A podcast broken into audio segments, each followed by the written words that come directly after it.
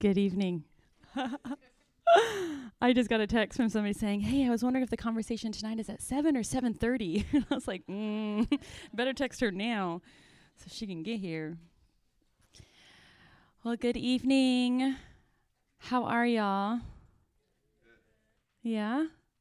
How many guys work today? Okay. How many guys stayed at home? How many guys didn't work but you weren't at home? Okay. Well, I am grateful for you guys being here this evening. Um, we are going to have a conversation, and I'm excited for it. I I ha- haven't been to one of the parent uh, workshops that Miss Sylvia has been doing, primarily because they're on Wednesdays, and I'm normally over there with the junior high and high school students. Um, so I've missed some of the formatting. So I apologize if I um, kind of don't do exactly what's expected because um, I don't know what's happened. But what my hope and prayer is for tonight is that it would be conversational. Um, my goal is to end around 15 minutes early, and I've literally been praying for that because it's quite near impossibility for me.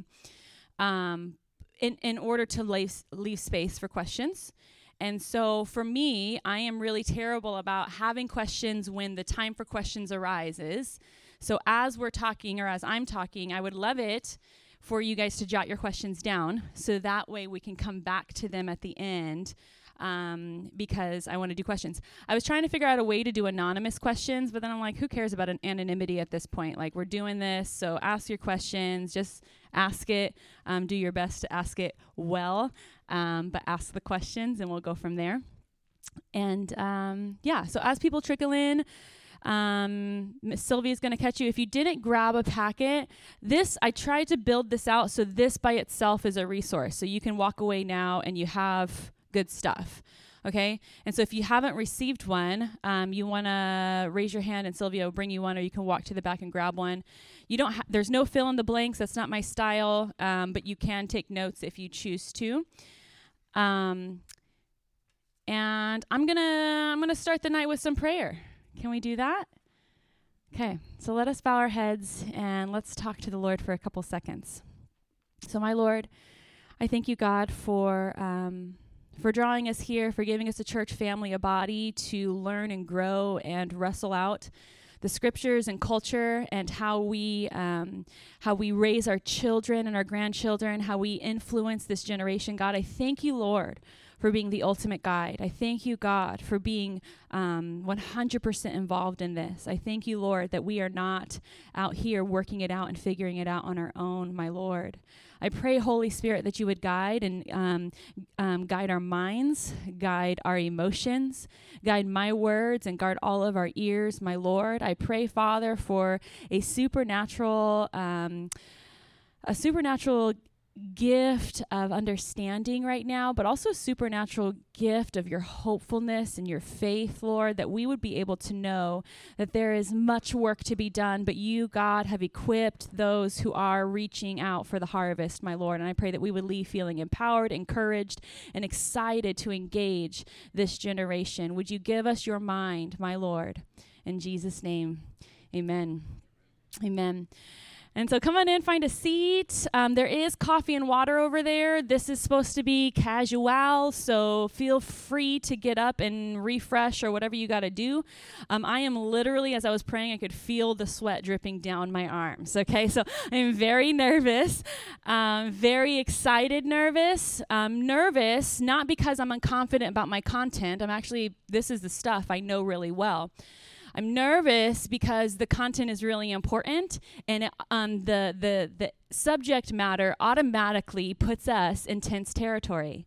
And so, because of that, I really like you guys. And because of that, I really want you to like me. And so, I'm nervous. Whenever things are um, important, um, it makes me nervous. So, just know that I will probably um, do weird things because I feel weird inside okay? And so i will laugh and i will i will do things and it'll be just a little awkward um, but have grace for me um, because i've never done this. I've never done this with parents. This is a conversation i've had a bazillion and 12 times with maybe some of your students Um, so it's really an honor for me to get to talk with parents in a, in a setting like this. I have talked with a ton of parents, but normally it's in an emergency situation. And so I'm really grateful just to be like, hey, let's chat, guys. Um, I see some educators in the house, I see some grandparents here. So I'm really honored to be able to be with you guys um, and have this conversation. And so the way I'm going to go about this is I'm going to first, um, we're going to first build a theological framework, okay? Because I fe- feel like we have to start start with Scripture because Scripture gives us our guardrails. It helps us know where we're not going to escape. Um, I always think about guardrails as when you're driving on the freeway and there's literally the guardrail. It keeps you from flying off the freeway so you can still go at a high rate of speed and feel a little bit safe. Okay, so we're gonna we're gonna start with Scripture. We're gonna build a theological framework. Um, I'm gonna give you a little bit of my personal perspectives and experiences as a mom and as a youth minister okay because those um, that feeds a lot into this um, and then we're going to go through a little bit of different conversations that you can have according to different age groups. I'm actually going to go through that kind of quickly because the thing I want to really do is spend a decent amount of time talking about what do you do if a kid comes out to you. And what do you do in that conversation? Because I think that that is a life saving conversation, and I don't want us to get that wrong. Okay, I want us to know how to do that. Um, and then I'm going to give some advice for those who are ministering within the church and for those who love kids and those who are parents. Okay, so that's kind of the way the evening will go. Again, write down your questions if you have them. Um, I will take, like, if this is a pressing question, raise your hand. I'll go for it. I might blow you off. Like, I'll, I'll take the question. We're like, not now. Um, that just comes from youth ministry. I'll just be like, uh uh-uh. uh write that one down, get me later, you know. And so don't feel offended by that. We just, um, I have a, I have a clock I'm watching. Okay. And so I do know that because of the subject matter, and I do not know where you guys already are coming from. Okay, I don't know. I have no clue. Nobody kind of wrote in and was like, "This is how. This is the stance," which is like literally one of my favorite, my least favorite words. Like, what's your stance on? Um, I'm not a stancy person.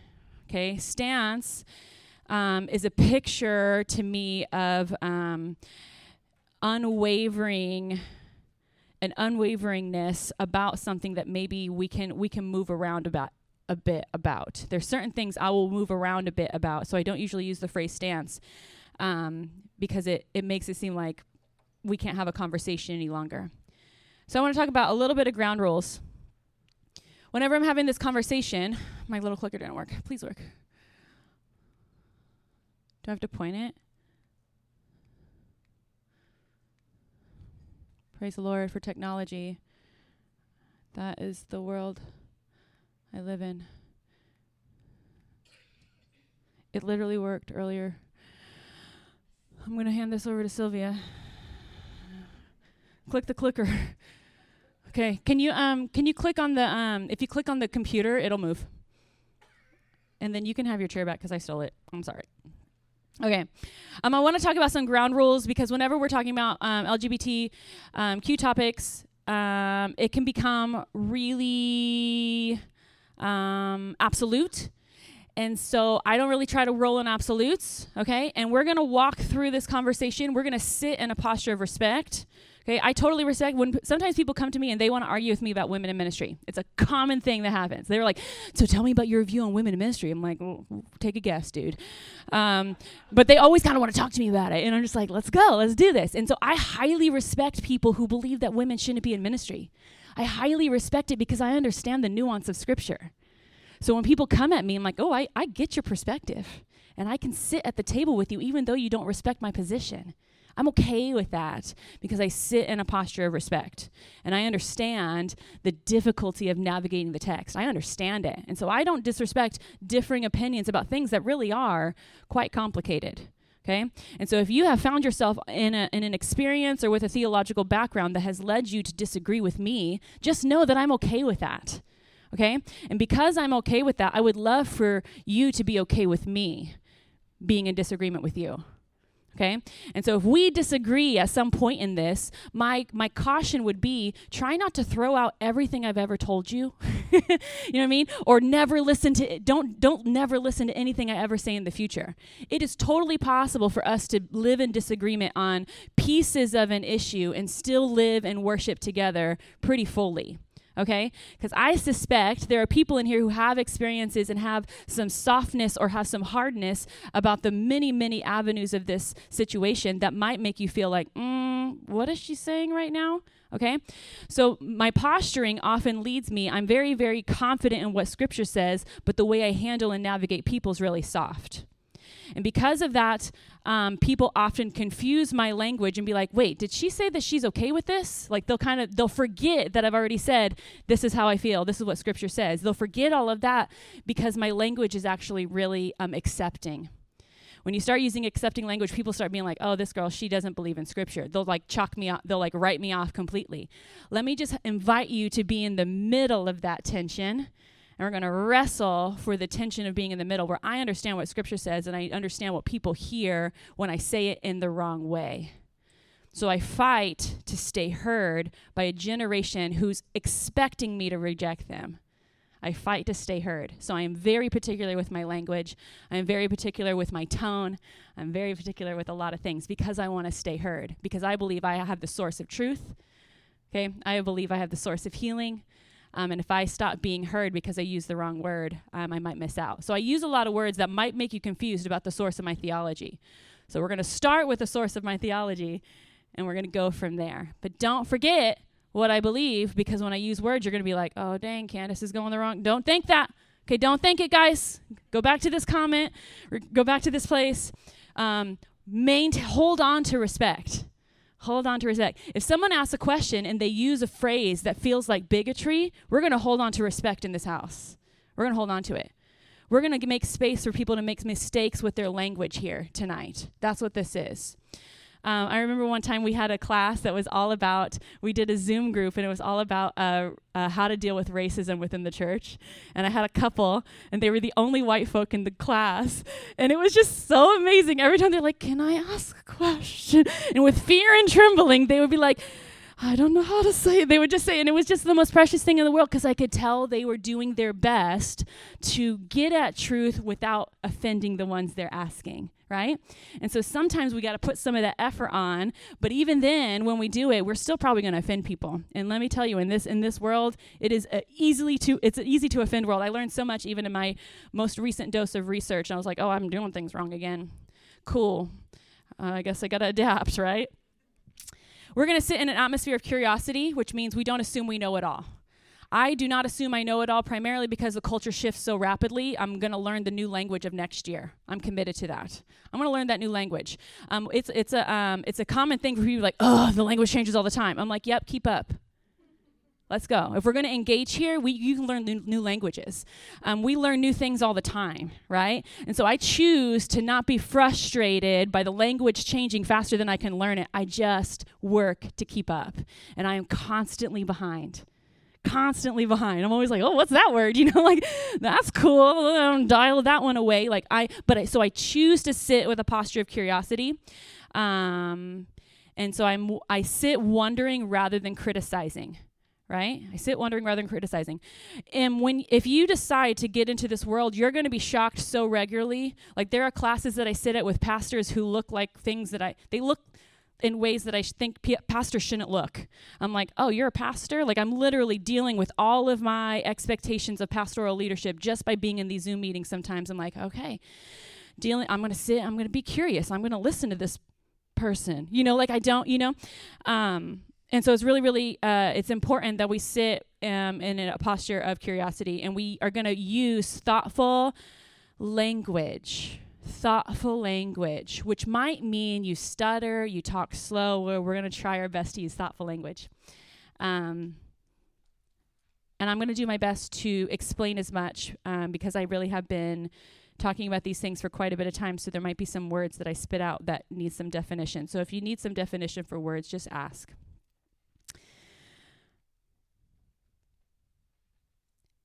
Above all, I would pray, it is my prayer, and I've been praying for this, that we would all leave here not feeling like we are on the defensive.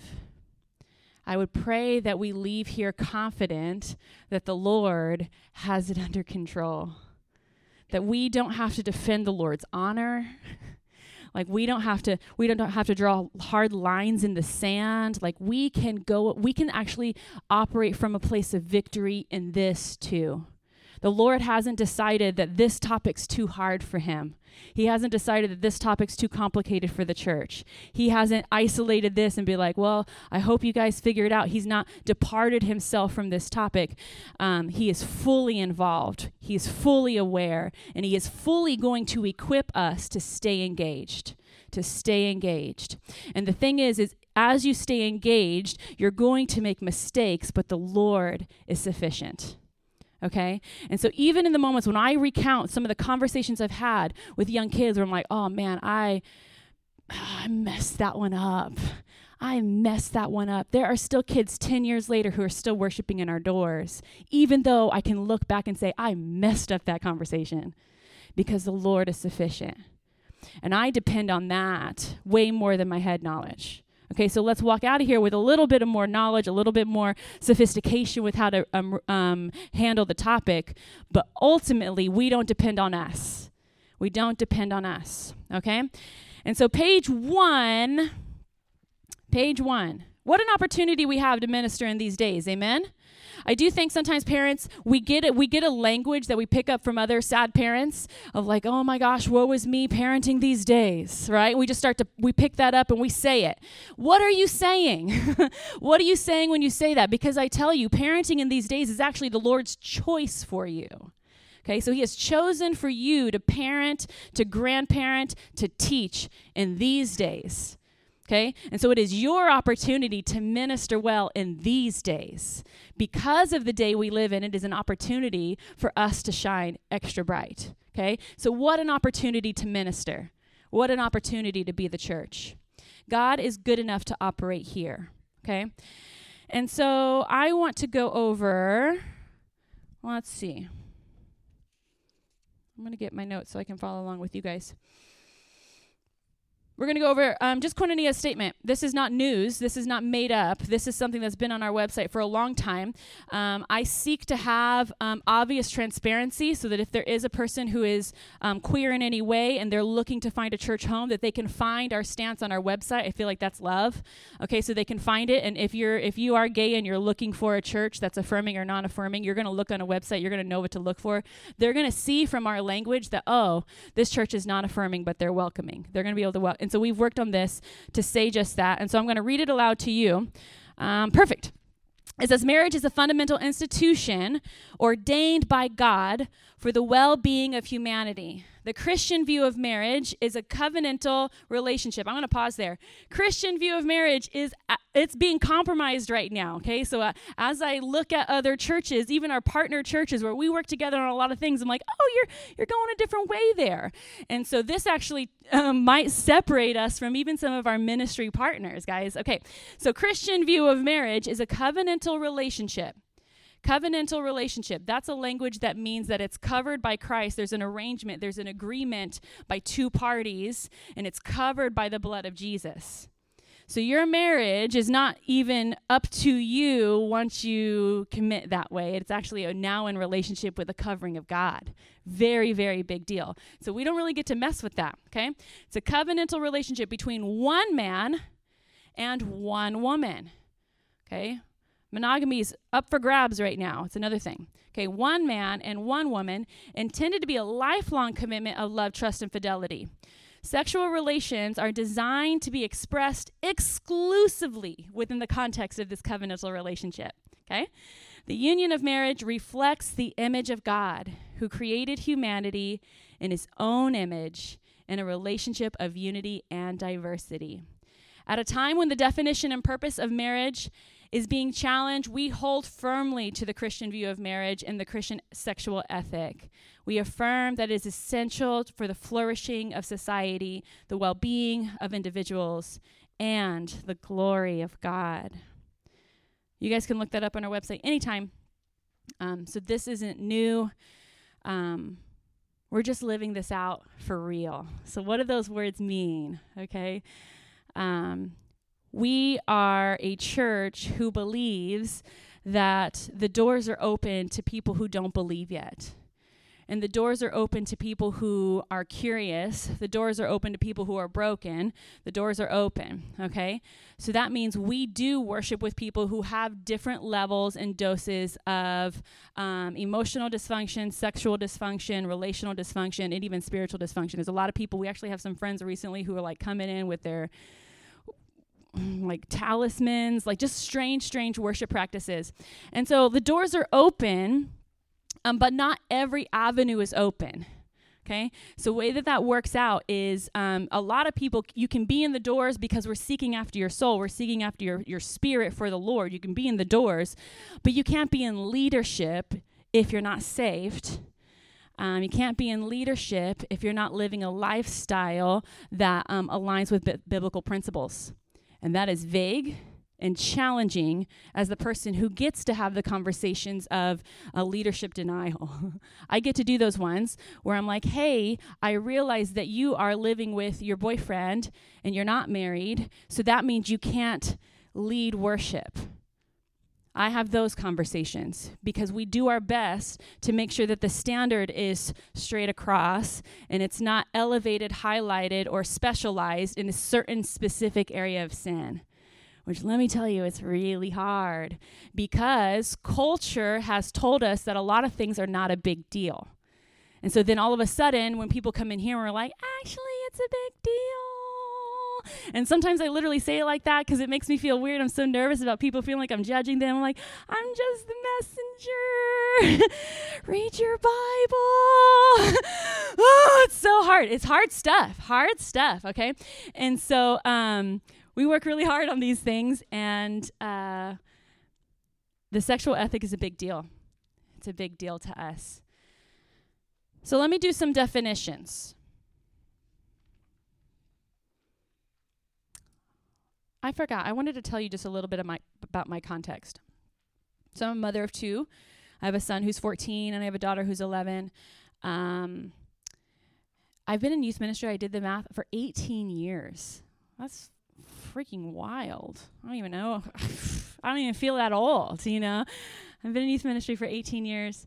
Um, and I don't know why, but this became something of an area for me really early. I think, I suspect it's because my very first batch of kids, I had a pretty high percentage of questioning kids um, a lot of kids where I'm like, "Are you a boy?" You know, like just which group do you go in? You know, like just you know, just trying to figure it out. And I think because that very first group was so, um, there was a lot of uh, fronting of a sexual confusion. It was obvious that I was like, "Oh man, I better read some books," because I was 18 years old. I didn't know how to do it, so I just started very, very young. Started reading the books, started listening to the podcast, started really researching in Scripture.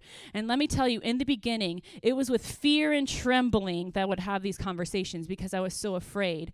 Primarily because I believed what scripture said, but I didn't believe that it was actually going to be helpful for people. Okay, I sat there. I was like, I believe what scripture says, but when I tell you this, I feel like you're thinking it's not going to be good enough. Okay. So I was so afraid to tell people the truth of the word of God that it was with such angst that I would have certain conversations with my youth pastor or whoever it was. I was like, man, this thing's happening. What do we do? And I was just always like, ah.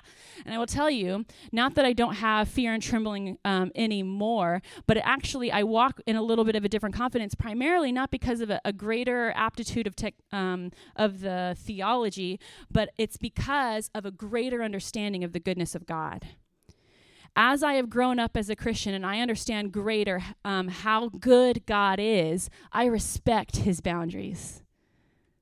I'm like, man, God is so good. He wouldn't put these rules out there for nothing. And I trust that way more today than I did 18 years ago. Okay? I trust the goodness of God. God is so good that if He said this, it must be good. If he has put this rule out there, it must be good. So, because I trust in the goodness of God, I can say it a little bit with a lot of less faces. You know what I mean? I use a lot less faces, and I can be a lot more clear.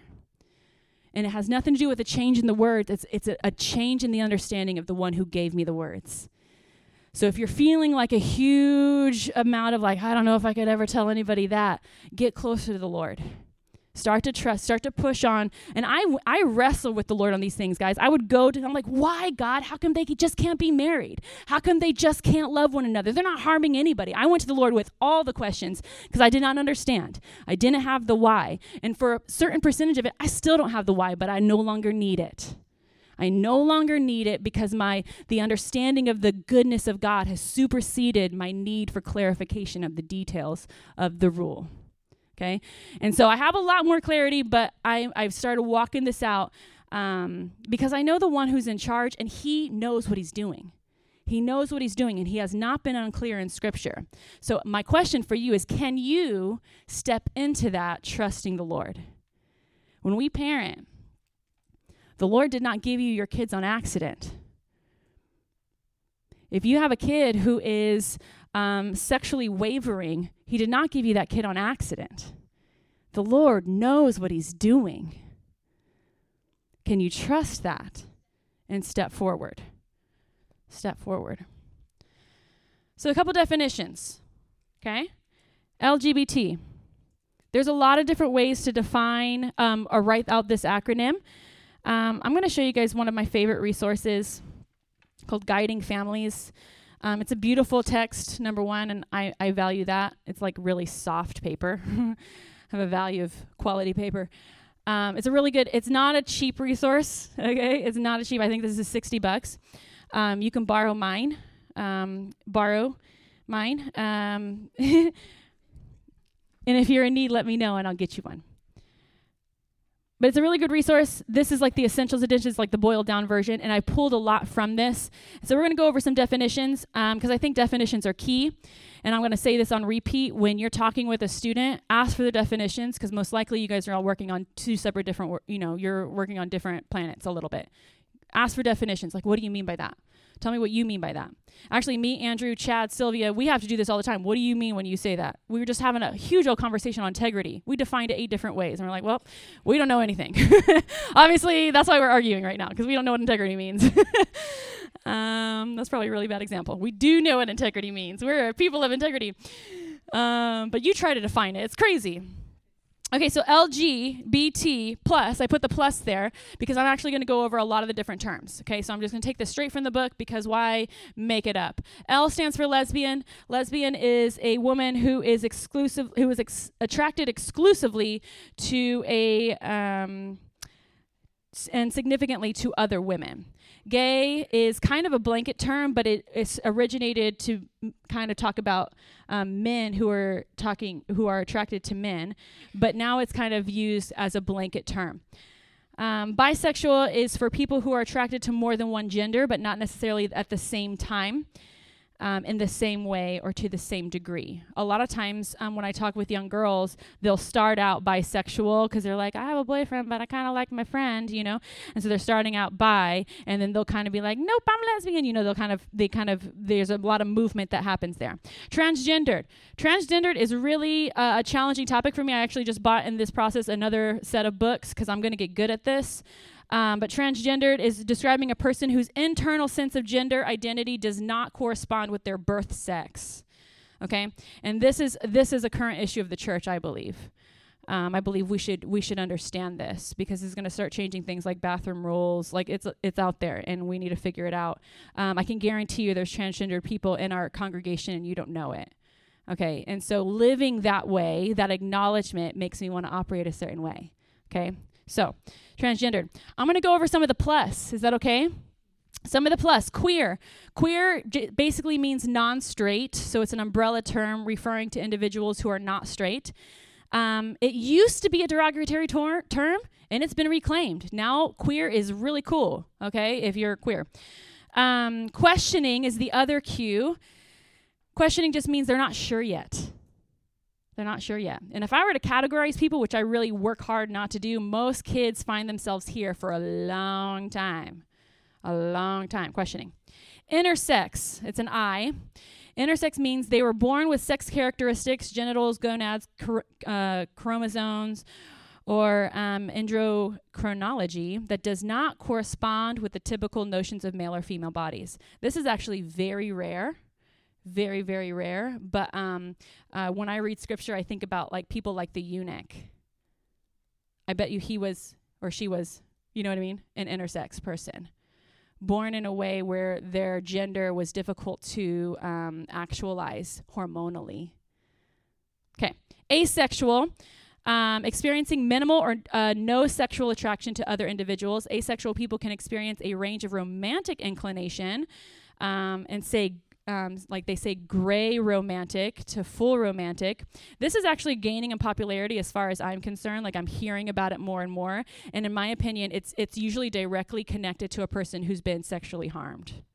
They no longer have a desire to be intimate with somebody else. And so that part of them has been shut down. Isn't that sound like the root of sin? Okay. An ally. Ally is a person who is not LGBT, but who affirms progressive LGBT social, political, and theological causes. Pansexual is um, attraction to people not limited by the person's biological sex, gender, identity. Um, so bisexual means you like boys and girls. Pansexual means you like boys who used to be girls or girls who used to be boys. You like them all. Okay? Clear? okay. Um, same sex attracted is a term that I use a ton. I use a ton because for me, it rolls back identity a little bit.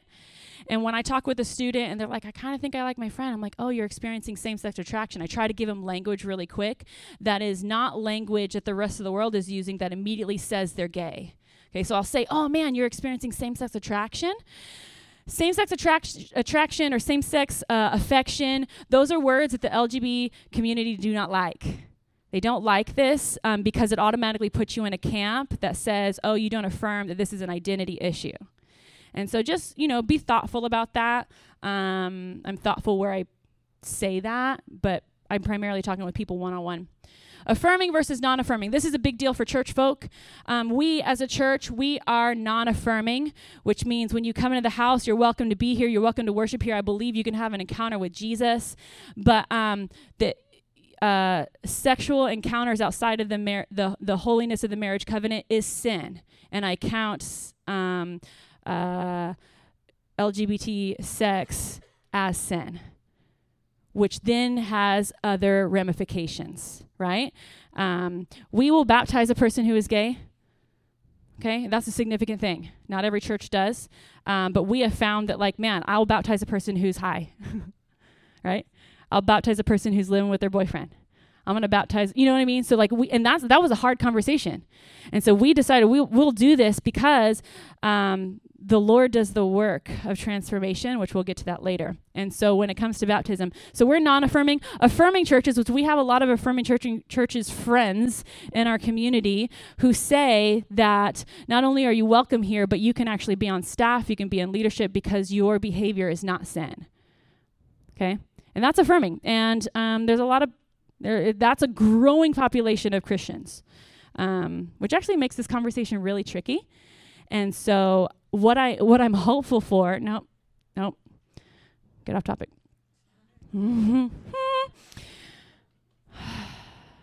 okay.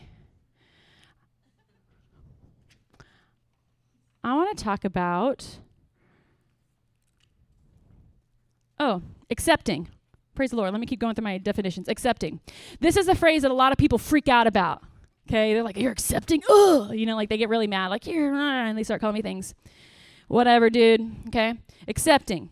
I wrote it out for you so you don't forget. Oh, Candace is accepting. This is what that means. Okay, it's an honest and full acknowledgement of the reality of a situation, a love towards someone as they are, not as one would like them to be.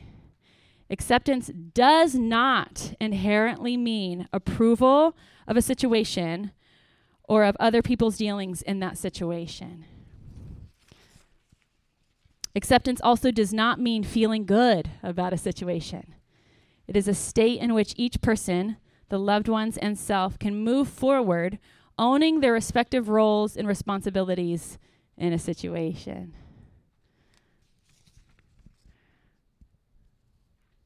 Okay. So that means we can still have dinner. We can still hang out. We can still uh, pray together. We can still read scripture together. I'm not saying if you're not ex- accepting that you can't do those things. Um, but some of us couldn't do those things during COVID when we couldn't agree on masks. Some of us can't do those things. You know what I mean? Like our inability to sit at the table is compromised really, really easily. And in a situation this big, you have to fight for that. And so I fight for that. Um, and there's some very big reasons why. Homosexual. It is a word um, that, quite frankly, I use all the time.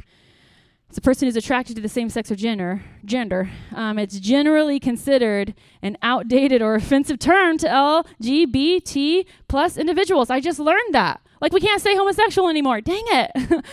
um, so I'm to have to rework my brain because apparently that's offensive, but whatever. Not whatever, but okay, like, let's go. Let's do it. Um, but just know um, if you are offended by that phrase, I'm probably to use it, and I apologize um, because it's in my it's in my uh, vernacular, pretty solid. Um, and I don't mean it offensively. I don't mean it in a passive way. Um, I, I do experience frustration with the rapid changing terms, but I respect it enough to submit to it. So I'm going to do my best. I'm sorry? So they really like LGB. They don't. So here's a real trick. Ready? Um, they don't like LGBT because there's now a battle between the lesbian, gay, and bisexual community versus the trans community. Because the trans community is starting to advocate for things that actually disintegrate the values the LGBT community has just spent decades building. So there's now a war. And actually, let me just get there. As a church, because there's this war brewing in this community, I feel like it opens the door for us to intercede in a really powerful way because we're about to watch people without Christ start to spew hate to another group without Christ. And I think the volatility is going to be so high that we actually might get to stand in the middle and and and um, bring some compassion towards a human's humanity. What an opportunity to love. What an opportunity to say, hey, listen, I know you disagree with that person's theology, but I disagree with your theology, and I still think you're a child of God. Right? We get to say that in a, in a world where it's about to get real ugly. So, LGB.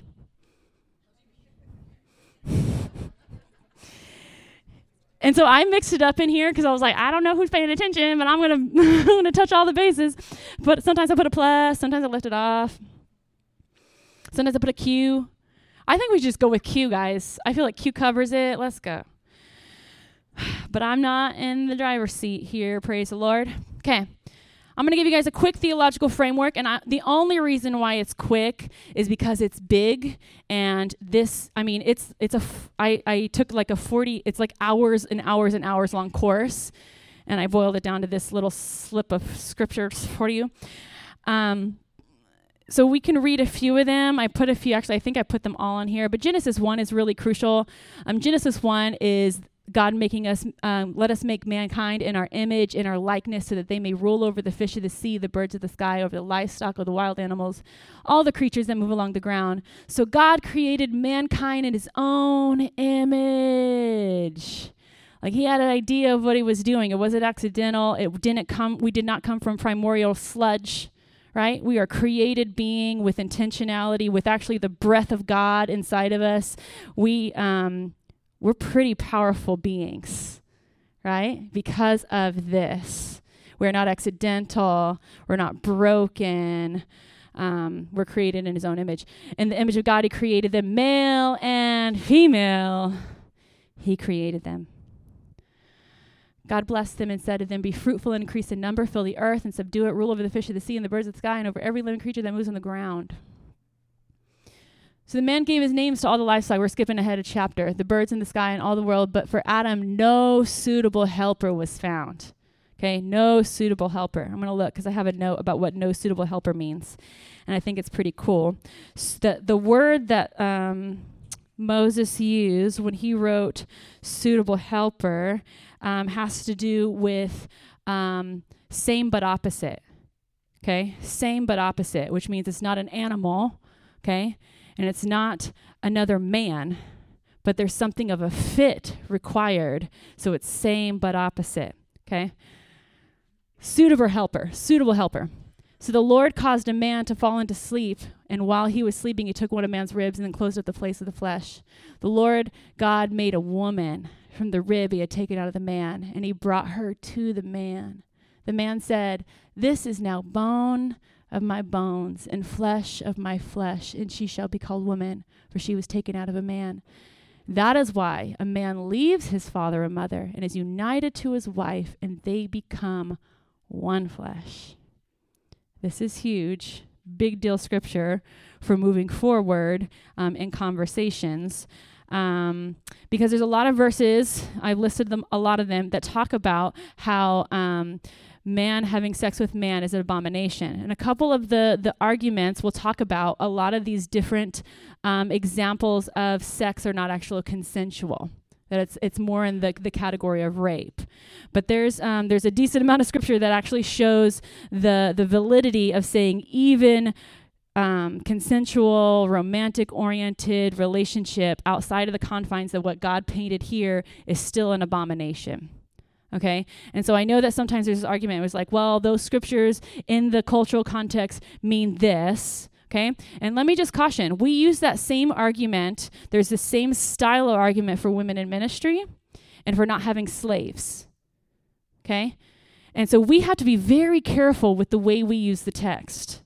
Because if we use it improperly in this instance, those individuals who are wise, they're looking it up, they're doing the thing, they'll do the same thing for women in ministry and for having slaves because we can use like this the argument is, is it's kind of slippery if we're not cautious. And so one of the things i want to be cautious of is that we do an entire survey of scripture and look at the intent of the author and the trajectory of the the, the entirety of the text. The trajectory is really crucial. When we look at the trajectory of all of the texts that talk about homosexuality it never wavers in its allowance. It never wavers all of them talk about it's very consistent. The lord saying don't do this. Keep marriage between one woman one man. Don't do this. Keep don't sleep with your sister. Don't sleep with your dad's aunt because that's your grandma's. You know like he kind of lines it up. Don't do these things. Do it. Have you guys ever read those verses? Like don't sleep with your mom's um, brother. That's your uncle. Like he's very like guys but that's what people were doing. So the Lord is creating a sexual ethic that's not actually just about man and woman being together. It's it's about not sleeping with your cousins okay? It's about not sleeping with you know your it's he d- about did you say goats? Don't sleep with goats! Yes! It's in there! It's literally in there okay? Like the emission of horses like we're not doing that okay? Donkeys. We're to stay in this lane because this is the lord's best version of reality. And when you stay in this lane not only will you prove yourself obedient but the Lord's going to bless it. Okay? So a lot of these verses, they're tricky. They're difficult, but it's very, very clear when you look at them all together that this is the plan of the Lord. This is the plan of the Lord. Okay? And so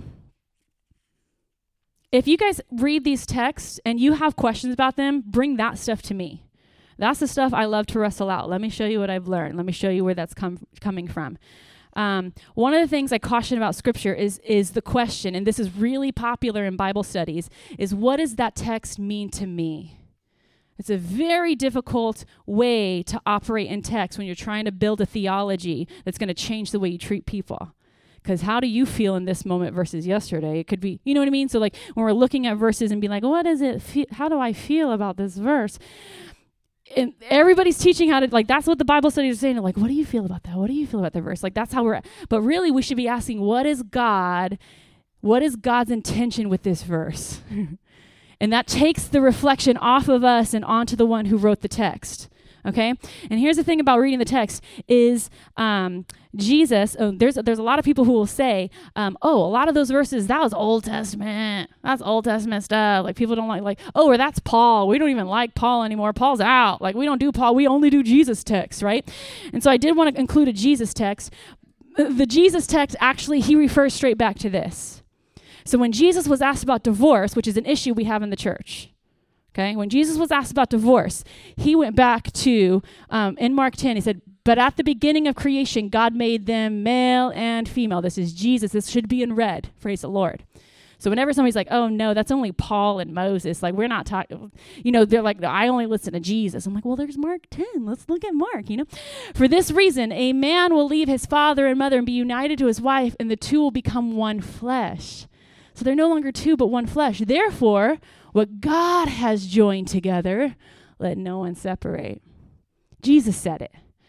And so, as you guys hear arguments and um, thoughts about how to, there's there's there's churches building theologies that allow for um, uh, LGB folk to to live in a way that they can be affirming, and a lot of that comes with uh, a, there's a pretty a lot of work done to to change the meaning of these texts. So I want you guys to be thoughtful and careful about how you're reading from social media. Okay? Because social media should not be your pastor. And a lot of us do not read the Bible. Okay? Sometimes people tell me stuff. I'm like, I saw that post too, sir. Did you read Romans? You know, I saw that one too. That one hit my feed too. I saw it. It's not the word of God accurately applied. And that's the work of the enemy. Is he takes something that we can all identify as truth. It has a reference. Mark 6 or Mark 10 has a reference. So there's obvious truth and he twists it into a lie. So we have to be cautious. We can't be like, "Oh, I saw it and gay's okay." You know, like we can't we can't be there. Wrestle it down. Read the text. I remember there was a young lady when I was in co- college, and we all got to write. Let's let's do a, a pa- paper on any topic we want. She's like, I want to see if it's okay to be gay. I was like, dang girl, this girl, like right in our freshman year, I was like, she's going for it. And she wrote a paper. It was a very long paper, and she's like, it's it's not okay. when she went into, she was literally like where I was too, like, man, I don't know. And I was just like, oh, dang, she's going to do it and she's going to get graded on it. Like, that's terrifying. She went in on it. When you go in on it, like, ask honestly, sit curiously. Don't try to affirm your own suspicions.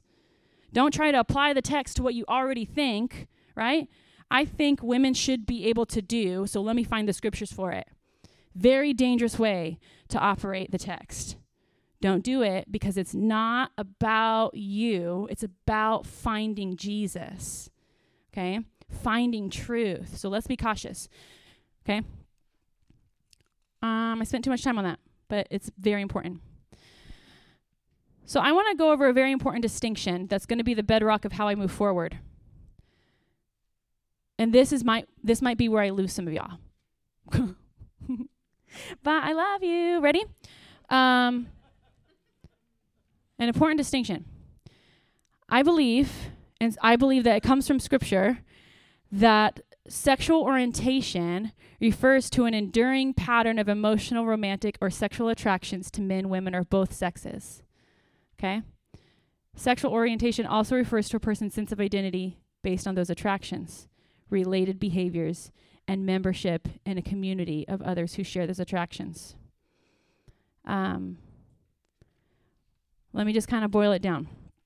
I believe that you can have a thought about something and not be suspect to that thing. So I could have um, an issue with alcohol. Alcoholism runs in my family. Okay, so as um, a as a person who's trying to submit to the Lord, I I I read in Scripture that I should not be drunk. I read that in Scripture. It tells me not to drink. It tells me not to be drunk. So I fight hard for it. But there's a tendency for me to like have a little too much. It's in me, it's in my DNA. Scientists would tell me that I have a propensity for an addictive nature. I was born this way. So I struggle, but I don't submit to it because I'm in charge of my choices. I'm not always in charge of what I crave. Some of me, there's a part of me that says, I love being drunk. It feels great, right? There's a part of me, but I don't submit to that. So, what I just read, poses the idea that I actually live out that a person can have attractions and not submit to them.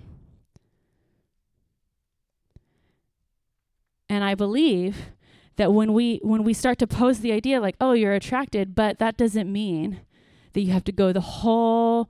Um, you don't have to adopt the entirety of the identity of this culture. Um, I think that there's something that happens that brings hope to me. When I can tell a young person that, man, you're in charge of you, so just because you like that girl doesn't mean you have to sleep with that girl. And I believe the moment of sin happens when you submit yourself to your desires, not just when you have them. Okay? I'm a married woman, a heterosexual married woman. Okay? And as a married woman, I am still required to guard my sexuality. It's not just out there. I'm married. I, am a, I'm a heterosexual married person. I'm just not able to do whatever I want, right? I am still potentially attracted to other men. I have the propensity, the possibility to be attracted to other men. I am never attracted to other men. My husband's back there. uh, but it's possible, right? It's possible. I always tell the story. I'm like, why do men run glistening with no shirts on? Why do they do that? So I'm always like, oh, hey, you know, there's like, I will avert my eyes. I literally move my eyes away from seeing them because I am committed to that man. I'm committed to the way the Lord has called me to be. And I will not take steps towards lust. Because I believe that there's a difference between a thought and lust. There's a difference. Saying, man, that that that's a nice set of abs. you know, like just having the thought, that's attraction, right? I haven't submitted to lust. Different thing. I can then go to bed, my husband's asleep, pull up the image of that man and dwell. That is sin. I could find that man because he runs every day. I'm like, oh, hey, I run too. Like, we could start a thing. I sleep with that man who's not my husband. That is sin. So sometimes we get afraid that a person who has a thought, an attraction to a person of the same sex, that we swoop it all and be like, the whole thing's sin, they can't even be here because they're an abomination.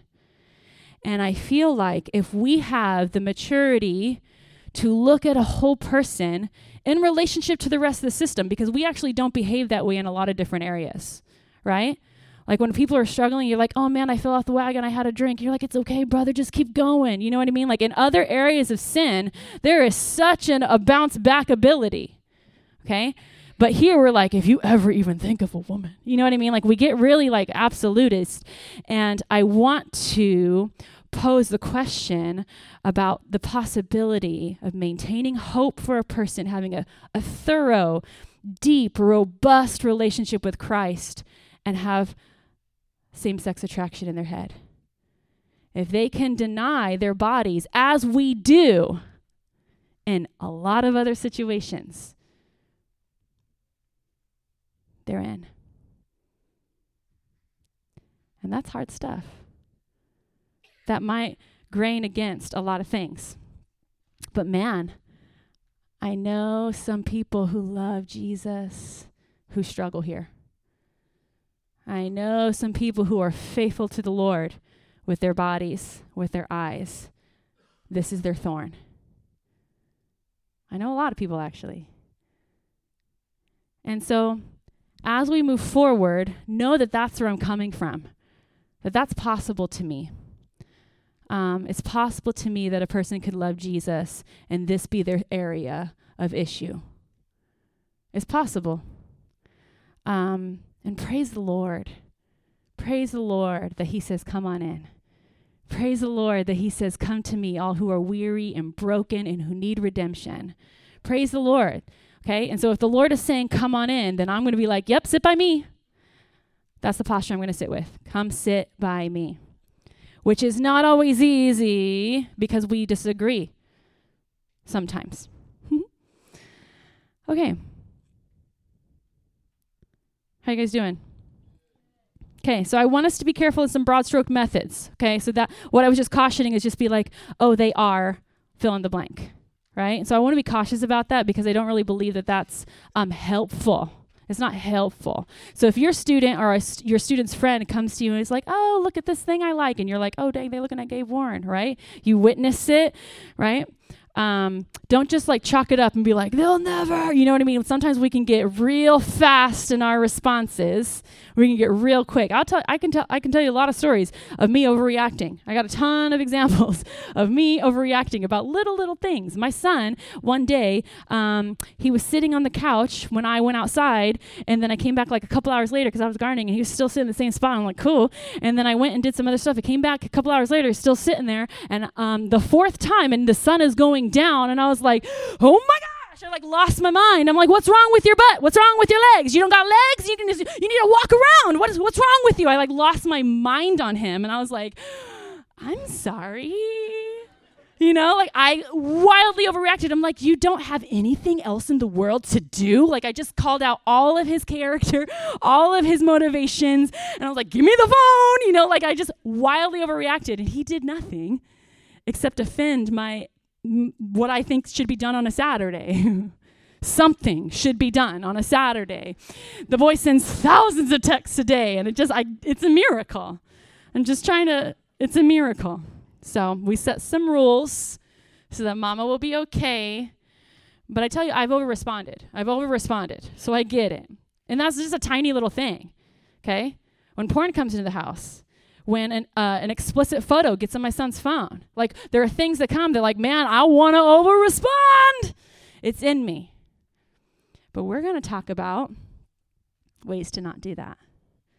Okay, I'm going to get it in my mind that it is my goal. I'm not raising a kid to have a healthy teenager or a graduated kid. I'm raising kids for healthy parents. That's what I'm aiming at. Okay, I'm aiming for healthy grandchildren by what I'm doing today. When I keep it in my mind the long game, it means like I'm not going to mess this up right now. I'm going to I'm going to I'm going to eat my words. I want to say, "Hold on one second. I'm going to walk away. I'm going to come back at you later because I want to over respond." Okay. So why is this important? Wait, did I miss something?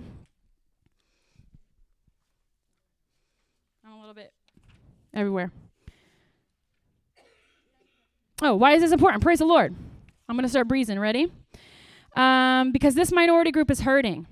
I just give you guys some stats. The reason why this is important is because it's not like um, a lot of these kids are desiring this. I actually has, have a suspicion um, that there is a whole lot of mental health issues attached to this, and so I really do see it as like, man, this is this is an this is a, a minority group that needs compassion, not rejection.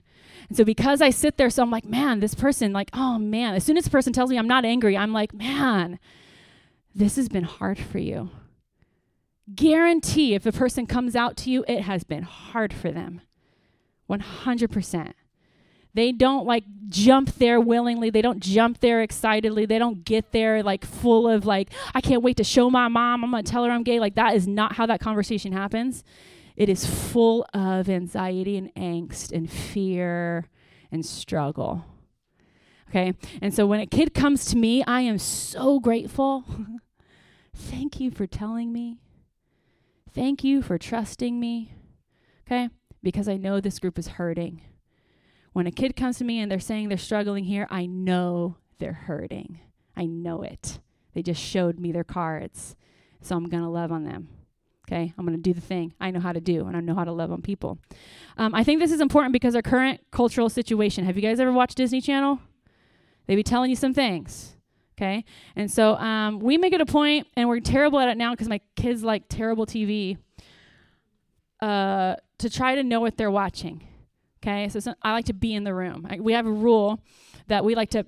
Um, YouTube doesn't have. We don't have headphones when YouTube happens because I want to hear YouTube. Like YouTube's one of the ones where I'm like, there's not a lot of boundaries with what happens on that thing, so I want to hear it. So we, I have to hear it, and so I'm always like, yeah, you can do it, but I, you got to sit here. And he's like, okay, so he like sits so I can hear YouTube. I'm always listening. Um, because we live in a current cultural situation. I just read some stats earlier today where it says that the the rate of those who are questioning um, is is like four times what it was ten years ago.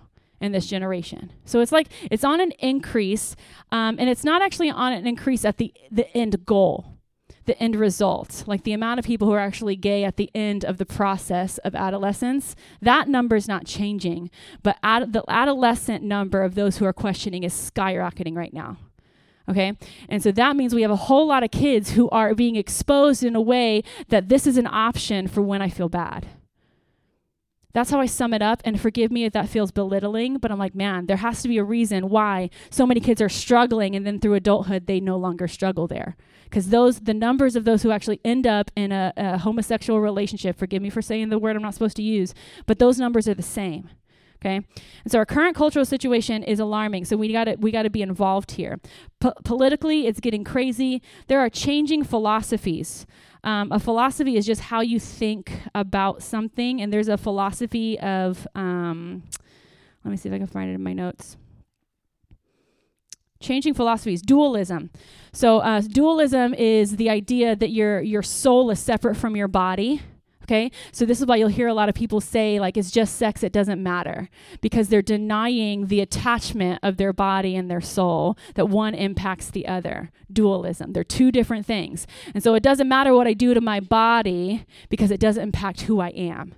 That's a current rising philosophy in our culture right now, which is why we can do horrendous things to our body and try not to feel bad about it. So we're actually denying the receptors that God has put in there that says sex is valuable to who you are and how you are. God put those receptors in us, and dualism is denying those receptors on a regular basis. That sounds like a mental health issue to me. So when I hear a girl who's been sleeping around, sleeping around, sleeping around, I question her mental health. Like, what are you doing to deny the God given part of you that says all that you're doing matters? What are you doing? What, what are you doing? How are you numbing that sensation? Because this is a God given gift and it matters. How are you getting away with this and feeling okay about yourself? Ask those questions, okay? And so um, the changing philosophies is a big deal. Changing healthcare, um, there are some doctors who are concerned some doctors who are concerned because they're being asked to do things that even they're like, what? We have to do that now? I do want to just talk about uh, transgenderism just for a second. I don't have a good enough grasp on it to teach on it confidently. I'm still figuring it out. But I just want to speak these few things. Transgenderism, remember that's the one where a boy grows up and he doesn't feel like a boy, he thinks he's supposed to be a girl. And this is rampant. Okay? Very, very common. And I just want to say a few things. Number one, strong feelings that a person may have about their sexual identity do not make it true.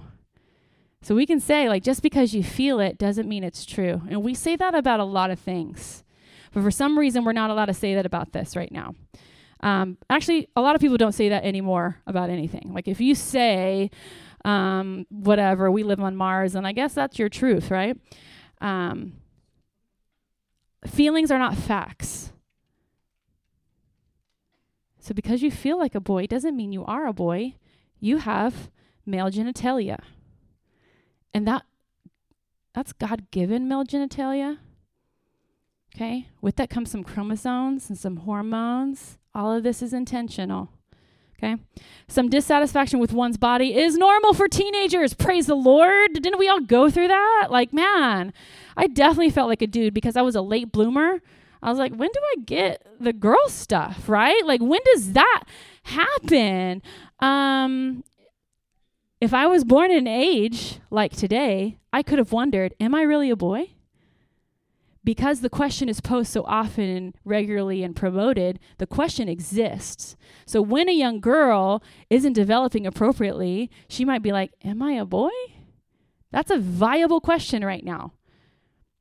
But dissatisfaction with your body is so normal. When a boy is a late bloomer and he, like everybody around him, is all of a sudden six foot tall and he still literally looks like a fourth grader, and those boys exist, I'm always like, oh my gosh, that poor kid. You know what I mean? Like, man, I wonder how he feels about his body right now. Because the world might be telling him he's probably supposed to be a girl. And so I pray for that short high school kid. And I pray that the Lord protect his sense of self, that nobody tells him he should have been a girl because he's probably uncomfortable with his body, right? Um, the drastic action of transition is often demonstrated by self hate. Okay? Um, as a youth pastor, I dealt with self harm a ton in the early 2000s. Um, we don't deal with self harm like we used to. I think sexual exploration might have replaced that. I deny my feelings by exploring sexually and denying my insides, numbing something. Um, there's some factors that are related to psychological aspects of transgenderism. I think that when we are not good at loving atypical or non-conforming lifestyles, we push people towards transgenderism. Okay? When we make fun of boys who are sensitive and artistic and good with words, and we don't celebrate those things, and some of we're like, how come you can't throw a football? When we say those things, we actually push them towards looking for affirmation because they're not getting it from us okay? And so i feel very i feel very strongly about this because i feel like we actually might be denying a future artist a future professor a future um, a future picasso. You know what i mean? There, there's there could be something future in him that he actually starts to deny because god has made him sensitive and we start to call it out as broken when actually that's a god-given part of him. Sensitivity has nothing to do with masculinity right? And so sometimes we, we wrap it up in a way that actually denies a person's createdness and we push them towards needing affirmation somewhere else. Let's be cautious how we talk to young people. When a girl is strong minded, strong willed, um, maybe she likes sports, she's not a boy because of those things. She's not like a boy because of those things. Right? Oh, look at you. You can throw like a boy. You know what I mean? Like those questions right now, those c- comments right now, those are not healthy comments because what that does to a person's insides right now when the whole world is seeing you can be whatever you want to be. And who wouldn't want to be a boy? Boys are awesome. You know what I mean? So if you're really kind of thinking strategically, like, man, boys have easier easier work. You know, like you kind of start to think from a girl's perspective. Is she strategic? Like, go to be a boy, dude. That's rad. No, you got to honor the way that God has created you to be, right? And so uh, we got to be cautious of those things. Age specific combos. Ready? Young kids. Number one, I think this is crucial. You can start this at a young age. Be cautious how you talk about sex in general. Because if we make sex dirty talk in our house, they will find answers elsewhere. And we want to guard the sex conversations. We want to own it completely. It's mine. Nobody else gets to inform the way my kids talk about sex. Nobody else. I have fought hard to be the 100%, my husband and I, the 100% owner of the sex talk in my kids' world. We fought hard for it. At this stage, because my kids are now in a, in a different stage where their influences are broader, I know I'm not the only teacher anymore. I can bank on it. I've worked hard for it. I'm hopeful that maybe I still am, but statistics suggest there's other teachers. When your kids are little, you teach them that you're the teacher by teaching them that they can come to you. Okay? If it's dirty, if it's nasty, if it's taboo, if we like don't talk, don't, you know, if we shut it down really quick, um, young kids learn. I don't go to mom about these things. Okay. Um, LGBT are not evil. Because if they struggle later in life and they think you think they're evil, they're going to think you think they're evil and you'll be the last to know. You should be the first to know. Seek to be the first to know. Gosh, seek to be the first to know. So watch your words, watch your comments, okay? Because kids pick up a lot from you. Teach creation. If a kid knows that they are created on purpose with a purpose, with a body that was intentionally given to them, I tell my kids all the time, like, I'm so glad sh- God chose you to be my daughter. You know what I mean? Like, that was God's choice. He did that. I'm so glad that God has such a mighty plan for us as a family. Like, these are things we talk about all the time. So there's no accidental identities. No accidental identities. It's all intentional. Be careful of statements like, when a boy likes or loves another boy, they're gay. Because a lot of boys they do like other boys. They're like, oh, I like my dad.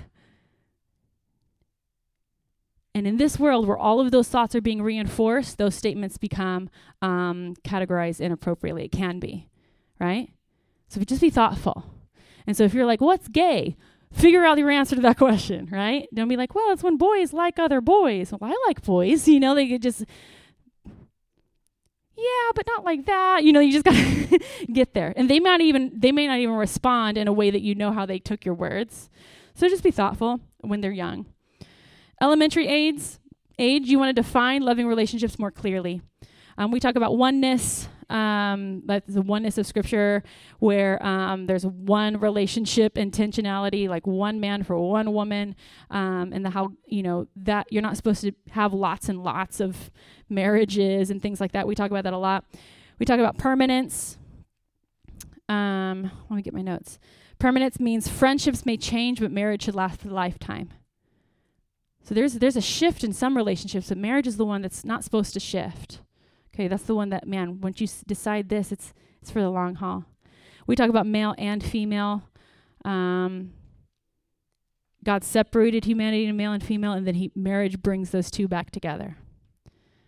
And then we talk about this a lot. Actually, is that not everyone has a Christian worldview, so we're going to be different we're going to have a Christian worldview. We're going to look at our movies. Like, so my son asked me, he's like, "Can I go watch Dungeons and Dragons?"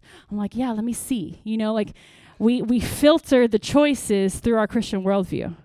So the rating alone doesn't do it for me. Okay, because that is a rating determined by somebody who may not love Jesus. So if I go on the websites, I go on the crazy mom websites, and it says, "Oh, it's like lots of beheadings." I'm like, "Cool beans," you know. I'm just kidding, but um there's you know so I, i'm making sure that i'm affirming in all of our choices that man i might decide this different even if everybody else decides it's okay because we're coming at this from a different worldview and so that's going to be that's going to set a foundation when you start talking about sexuality like oh man this is where you're at? Man this is what the lord says. Because that's a common thing you've already been doing. This is what the lord says about what we watch. This is what the lord says about doing chores. This is what the lord says about honoring your father and mother. When we when we build in the expectation that we have a christian worldview and that we're different because of it it makes that other that other conversation foundational or already have a foundation.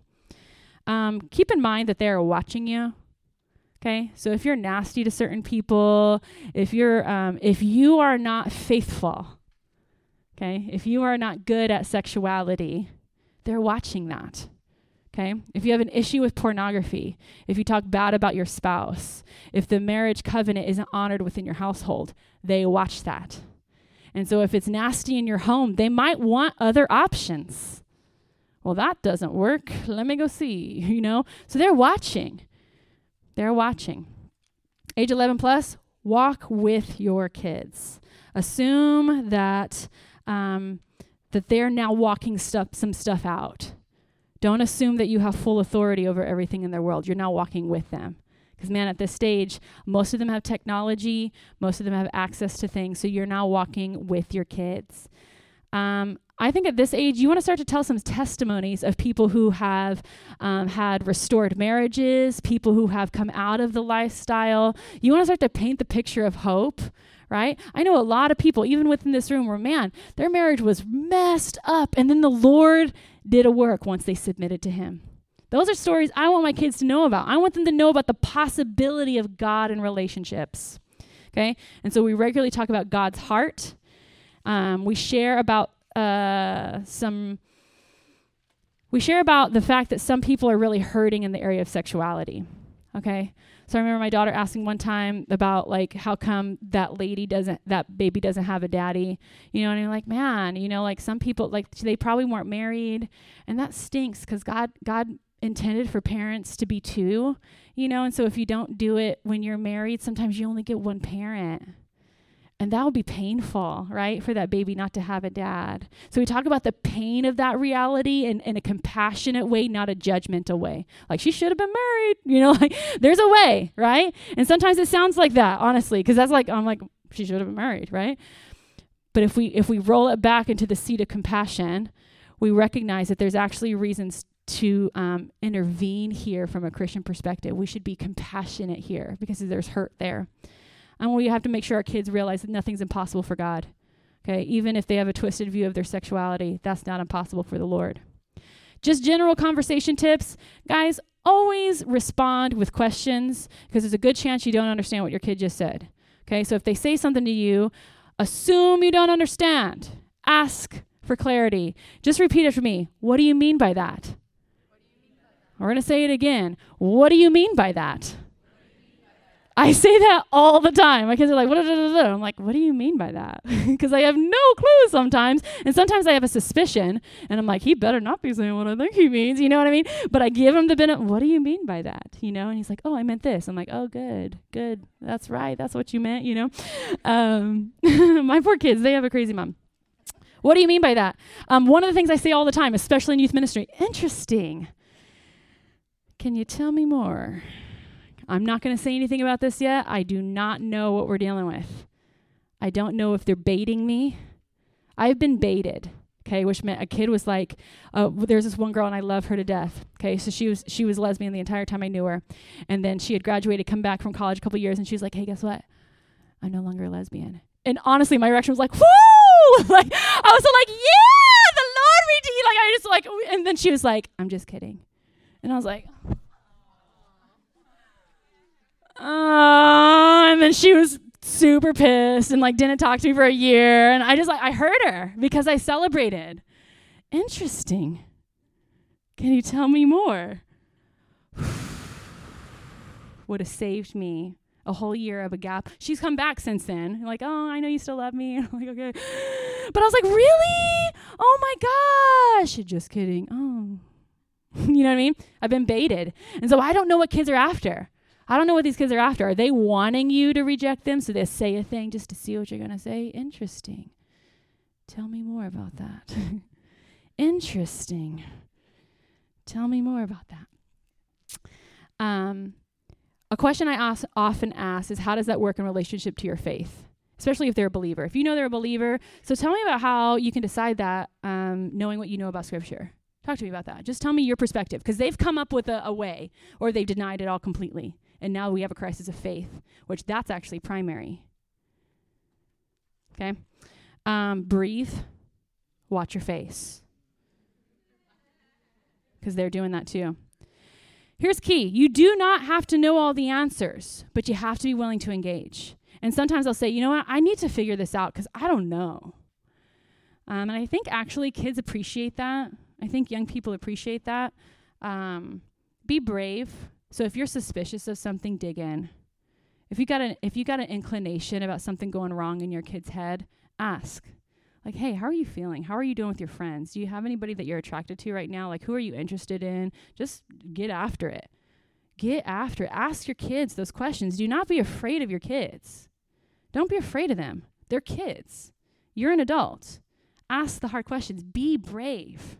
Okay, flyby convos are my favorite. My my poor children, I get they get peppered with deep conversations on the fly. They're like putting their shoes on. I'm like, hey, how how are your friends talking about homosexuality? Tell me now. Okay, let's go to school. You know, like I'm just like we like flyby combos. It's not like okay, everybody sit down. We're gonna have a talk about LGBT plus QI community. Like we're not doing that. Okay, because all of a sudden now it's this big O thing. Everybody's sweating flyby conversations. Okay. So like, hey, tell me about that girl that you used to have a crush on. You still got a crush on her? Cool. Moving on. You know, like I just like flyby conversations. That is our method right now. So my kids every day they get some sort of like, what did mom just do? You know, and they're just always caught off guard and they're like, uh, yes. You know, they just tell me. I'm like, cool, good to know. Bye. Um, flyby convos. Don't make it a big deal. It's a big deal, but don't make it feel like a big deal. Don't make it feel like super serious because it should be just a normal part. Like, man, we talk about hard stuff. You know, like, hey, man, did you guys notice your dad was really mad the other day? What do you guys think um, we should do to make it better for your dad? You know? Hey, did you guys realize um, I, I kind of blew up at you guys this morning, and here's why. I was having a really hard day. She's like, I could tell. I'm like, yep, we could tell. We could all tell. I had a really bad day. So I apologize. Um, I'm going to do my best to move on. Ready? Bye. You know, like, we just move on. We just move. We just get it done. It's a normal part of our life, okay? Okay. What do I do if my kid comes out to me? Number one, will you hear them out? Let them talk. Because it probably took months, if not years, of convincing themselves to have that conversation. Hear them out. It's okay to take time to respond. You might just hug them and literally walk away. Okay? If you ain't got nothing nice to say, don't wreck this. Okay? Ask questions. Some questions come from a place of accusation, and you know the difference. Ask questions that are because you love your kid and you're concerned. Because remember, any kid who's been struggling here, they're struggling. So you should be concerned that your kid's been struggling. Like, man, how are you doing? Has any, have you told anybody else? Is, am I the first? Uh, you've told, okay, you told this person. How did they respond? Have you ever dated anybody? You know, just like even the tone of the questions, like, oh, have you ever dated anybody? You look like, if you can't get to the place where your questions sound like concern and curiosity and love, then don't ask yet. Wait. Just wait. Because you have to sit in love and acceptance of your child. In that moment, if you have the composure, you can talk briefly. I don't know if I spelled briefly, I before E. Oops. Briefly about your biblical convictions. I say briefly only because you do not want to start preaching at your kid in that moment. They've just opened their heart to you. They've just revealed a very secret part of themselves, a very um, fear enshrouded part of themselves. And if you just be like, here's a scripture for it, you know, if you just kind of whip that out, that does not sound like love. It does not sound like love when that happens to me. When everybody's like, you do what you got to do according to the ways of the Lord. You better serve like the Lord. Like when people come at me when I'm in a bad mood, I'm like, okay, thanks. And it's about nothing important, right? Like, don't hit me with scripture when I'm in a mood. like, it's not effective, right? And so be thoughtful. Like that is not the time. But you can you can get there a little bit, right? Like, hey man, you remember what we talked we've talked about this a little bit. So I just want you to know that I love you. You are my kid. And the Lord has made you to be my kid. But there God has some things to say about this. And so we're going to get there one day. They should already know what you think. So it should just be a reminder. Distinguish the difference between attraction and behavior. This is my favorite thing to do. Okay, so I will say, like, hey, have you had sex with anybody yet? Most likely they haven't. Most likely it's still in here. Okay, it might be on their phones. Pornography is usually the first step. Okay? And I believe that engaging in pornography is sinful behavior. Okay, because it's lustful thoughts. But a lot of times you can start to parse it out for them and give them some hope that they're not on a trajectory to hell, right? You can give them some hope. You start to, start to parse it out. Um, really important. Set boundaries, but do not operate out of a spirit of rejection. Okay? And usually that part doesn't have to be in that first conversation. Um, Boundaries are normal, part of any dating relationship for young people. Okay, because no young people should be having sex, right? Like that's normal. um, and if it's not normal in your household, you better recognize that that's going to be an issue. If there's not consistency, if like sister can have sex with her boyfriend, but all of a sudden brother can't have sex with his, that will be problematic. And you will need to align yourself according to Scripture in order to hold the line according to Scripture. Um, okay. Um, share about, oh, wait, wait, wait. Uh, consider counseling. But I would say counseling is not your first step. It's not a quick step, and it should be motivated well. I am the receiver of a lot of freaked out parents who've had a conversation or walked into their kid watching porn, and they call me quick. Will you will you get my kid? will you? They're they're messed up. Will you fix them? Okay. And I'm just always like, oh, yeah, we'll talk. And the only thing I talk about is their relationship with Christ and their relationship with their parents. That's usually it in a first meeting because their relationship with uh, how they view other people is secondary to those things. Tell me about your relationship with Jesus. I don't have one. Okay, then we don't need to talk about your sexuality. We don't need to. We need to talk about you and Jesus because there's nothing I can say about a person's sexuality that's going to fix them. Zero. The only thing that fixes, quote unquote, a person's sexual issue is relationship with Jesus Christ. And so if that's dysfunctional, we got nothing to say about the other. I don't go there. I do not go there. And usually that ticks parents off. So they'll be like, What'd you talk about? Did they say you? I'm like, Well, we talked about the fact that they haven't read their Bible ever. They've never prayed. And you think they're a Christian. We talked about that. We also talked about how they feel like they can't talk to you. Okay? Those are usually the things. Um, so consider counseling, but it's not a, so guard your motives. If you're taking your kid to counseling for them to be fixed, they know it. They're not going to talk to their counselor. Okay? Which is why I'm always like, "Do you want to be here?" And the kid's like, "Nope." I'm like, "Okay, you want some chocolate?" You know, like, um, you know, like we're not. I'm not gonna force a kid to like disclose things that took them years to tell their parents, or they didn't even tell their parents. They got caught usually. Um, consider talking to a pastor. That's you. A lot of times, parents need support right? And so we always want to fix our kids, but really the process of helping our kids, you might need some some some spiritual support. And acknowledge the options and uh, acknowledge the difficulty of those options. Here's a couple options I just want to share with you guys. Um, I know a lot of people who um, are same-sex attracted that doesn't go away even after they love Jesus and they live a celibate life. That means they just choose, I'm not going to get married.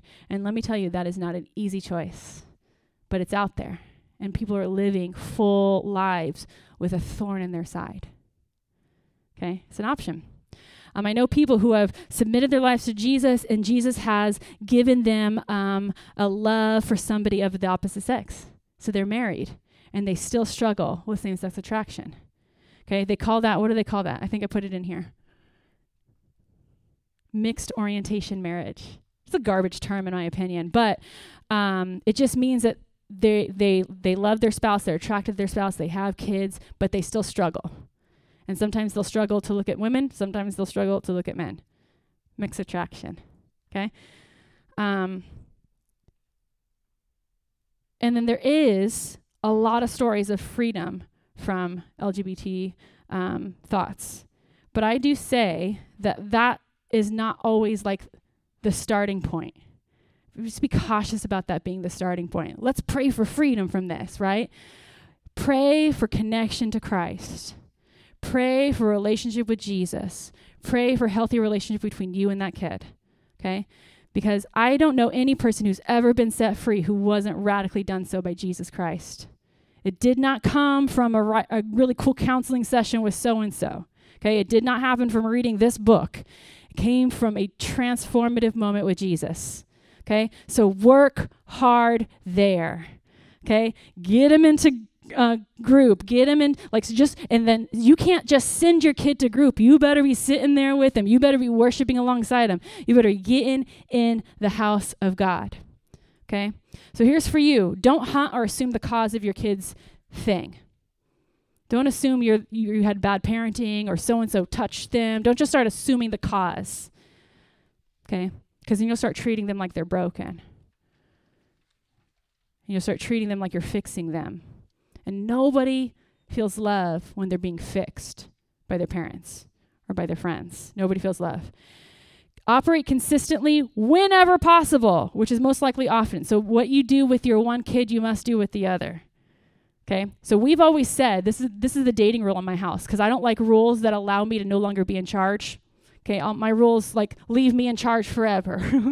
so me and my husband, we've always told our kid literally from when he was like three years old, because we're crazy and we've been raising future parents. And so I've been thinking of him as a junior higher and in high school. And I said, guess when you're going to be able to date? Because they're like, oh, in kindergarten, so and so's got a girlfriend. I'm like, that's weird in kindergarten, right? I just say that's weird. That's like crazy because girlfriends are in order to figure out who you're going to marry, and they're pr- they're definitely not getting married anytime soon. You know, we just like talked about it all the time. And then we would say things like. Um, you know, when you're going to start dating, it's not going to be a matter of when, it's going to be a matter of if you're ready and who you pick. If you're ready and who you pick. And guess who decides if you're ready and if you, who you pick is good? Me and your dad. So that could be 14, 15, 16, 17, 18, in my house 19. You know, like if you're ready and who you pick. And so far he isn't he hasn't been ready. And he's acknowledged that. When he's liked young ladies, we'll talk about it. Like, hey, you like this girl? Are you you think you're ready to date? He's like, uh, probably not. I'm not very responsible. Amen, brother. You got that. You ain't ready. Like we just agree. Like, cause he knows. He knows what I'm looking for. Are you think you're? Uh, I can't. I can't even find my shoes. That's right. You ain't ready. You ain't ready. Okay. So operate consistently. Don't like make up all these crazy new rules. Okay? And so sometimes if you haven't established any rules and this kid comes to you with this, you're probably going to need to get to the point where you establish some rules, but do it consistently. Hold other kids to the same standard. Okay? Consider talking with a pastor for yourself. That's that counseling. Um, there's a really cool statement here by um, Elizabeth Woning. She is a woman who, like, long time radical lesbian, like promoting, like advocating for um, LGBT issues in the church. Um, and she had a moment of transformation with the Lord. Like she was a, a, professing Christian, went through seminary as a lesbian, fought hard to make sure that women pastors could be lesbians in the church. She's like written all these things. She's worked hard, had a moment with the Lord, and laid it all down. Okay. So she's writing some epic stuff. Okay. She's writing some incredible things from a very personal place. And this is what she says Following Christ is not a gay to straight journey, both are false constructs. Discipleship is a matter of changing one's mind and worldview to believe we are all simply human beings. Together, that path requires real repentance, a change of mind, and an environment that can facilitate life in Christ alongside self knowledge, understanding of our past, perspective on our gifts, strengths, honor, dignity, transformation, hope, and essentially, it requires the kingdom of God. We need an environment where we can be cherished while being authentic as we lay down our LGBT identity, one that is undaunted by temptation. Can you create that environment for your kid?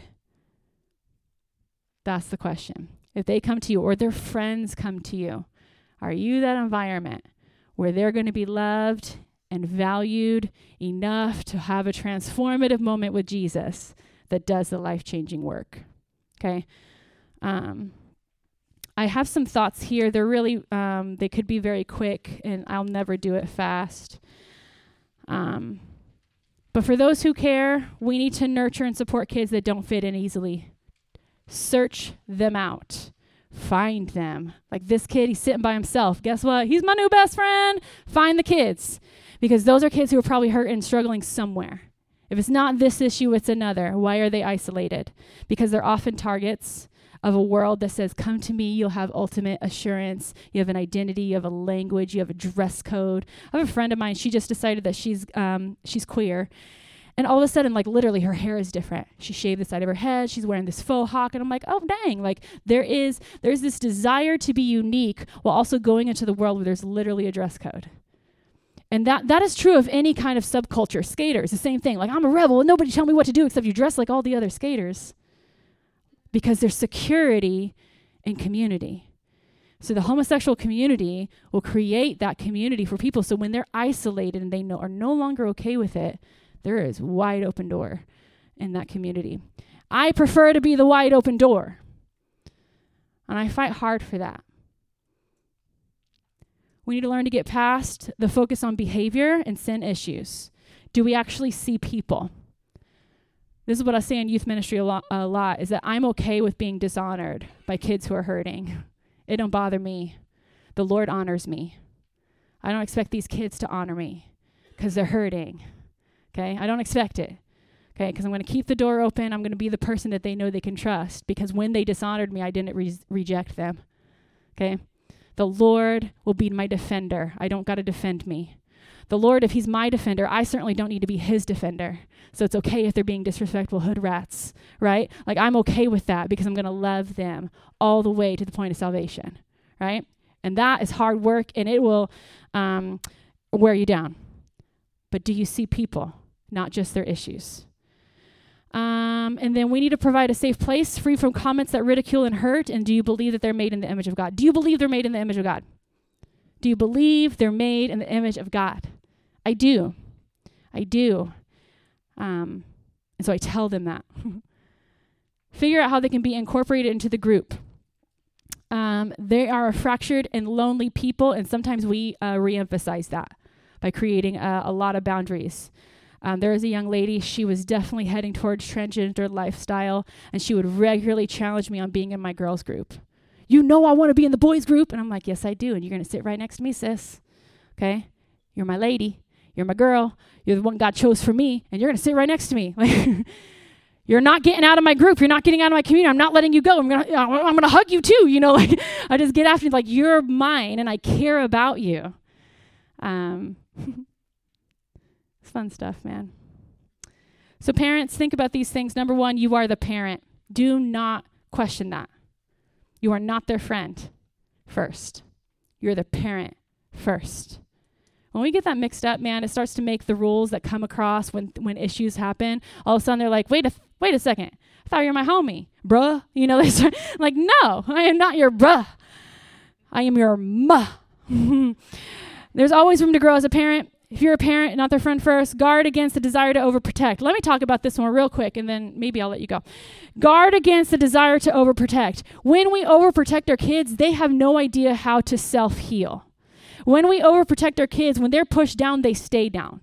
Our kids need grit. Our kids need mental health um, resilience. If we overprotect, if nobody ever gets to tell our kid that they're they're chunky, like don't talk to my kid that way. Yeah, okay, but like listen, maybe they're chunky. Okay. Now, now I'm not saying we're going to be mean to our kids, but when we over, we never allow them to deal with the reality of meanness. We never d- allow them to deal with the fact that they failed. You failed, little man. You failed, little girl. Like that was a failure, and guess what? We're gonna get back up. We're gonna do better later. Like we don't pretend like failure. That wasn't a failure. You just you just did your best. When we overprotect our kids, they have no clue how to be okay when they're away from you and they fail.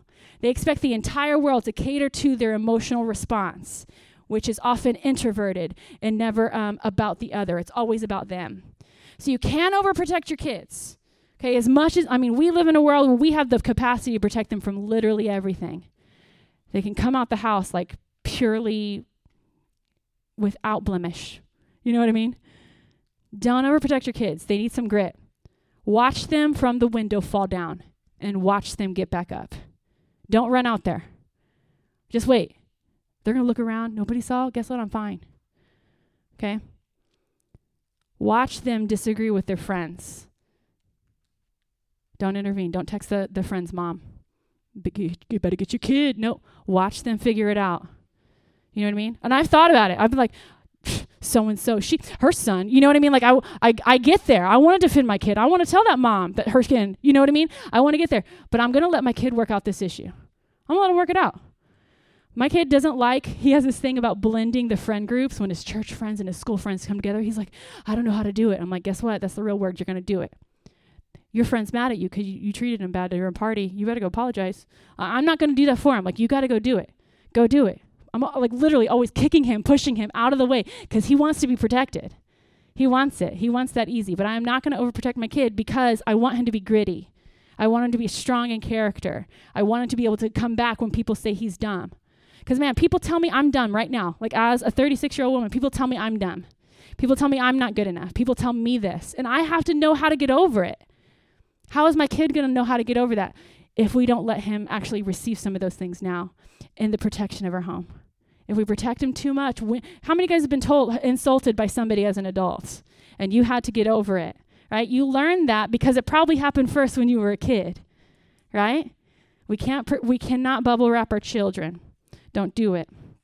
They need to know how to be an overcomer.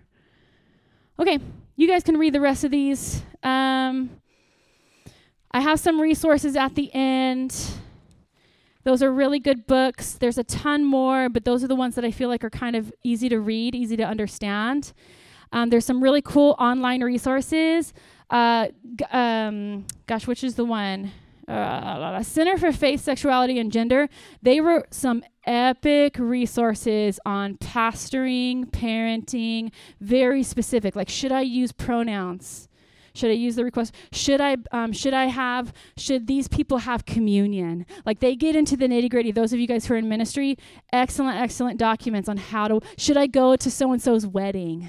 Like those are tough, very specific issues, and they write about it just to give you some framework. They're not going to tell you exactly what to do, but it's helpful. Okay, so I am going to close. I'm going to close in prayer. Okay, because I believe if you have questions, literally email me okay? Because I, I, I will answer them. My email is my name, Candace. It's in the front. Is it on the front? Candace at kchanford.com. Email me your questions because I didn't end in time, like I said. Um, But let me just tell you guys there's work to be done, and we are equipped to do it. We can do this. It's not impossible, it's not dire, and it's not outside of the plan of the Lord for us to be in this day. And that excites me. That makes me feel like, man, this is the challenge that we are given. You know, there there are seasons when Christians were running from lions. You know what I mean? There's seasons when Christians were there's seasons when Christians were doing certain things that they were negotiating the the um the the ways that organizational church works. Like there, there's been seasons. We are living in a season where this is a big deal. And so this is a thing we get to do. This is a thing we get to pastor. This is a thing we get to do in ministry um, in this generation. So if you don't have a teenager or a young person it, eh, o- that you get to oversee or influence, be praying for those who do. And like I said, when I'm passing, when I'm driving by and I see a kid who I suspect is probably struggling, I pray for him right then and there because ultimately all of this is a spiritual issue. It's all a spiritual issue. And so, as we keep our mind on what God has called us to, He's called us to higher, He's called us to better, and it's all possible. Okay, transformation is possible, restoration is possible, and your intervention is probably a key part of that. You loving a kid at the right time and the right way is probably key to that transformation process. Okay, so do not deny your ability and your requirement to be engaged in the game because it's a big deal and you're fully equipped to do it because we have Jesus. Okay? So we are fully equipped because we have Jesus. We need nothing else. Okay? So let me pray for y'all. So, Heavenly Father, I'm so thankful, Lord, for who you are and how you are. I'm thankful, Lord, that you are so good, that you are so present, that even right now that you're inspiring some of us, Father. You have given many of us so many specific gifts and talents where this generation needs our voice. My God, I pray right now that you would just start to put some language in people's minds that they can post on social media to affirm the people in their world. God, I pray that there would be so many safe havens in um, those who are represented in this room, that there would be households where people can run to because they're rejected from their own. My I pray that there would be um, such a heart for this generation and not a resistance of them, my God, that they are not where the battle lies, my Lord, that our enemy is the principalities and the darkness of this world, not kids who struggle with their sexuality, my Lord. I pray that you would soften our hearts, that you would sharpen our words, that you would get us on our knees in Jesus' name, and that we would stay adamant about you being the, the victor and us being the one who carries the flag to victory in Jesus' name. Everybody said, Amen. Amen. Thank you guys so much. I will be up here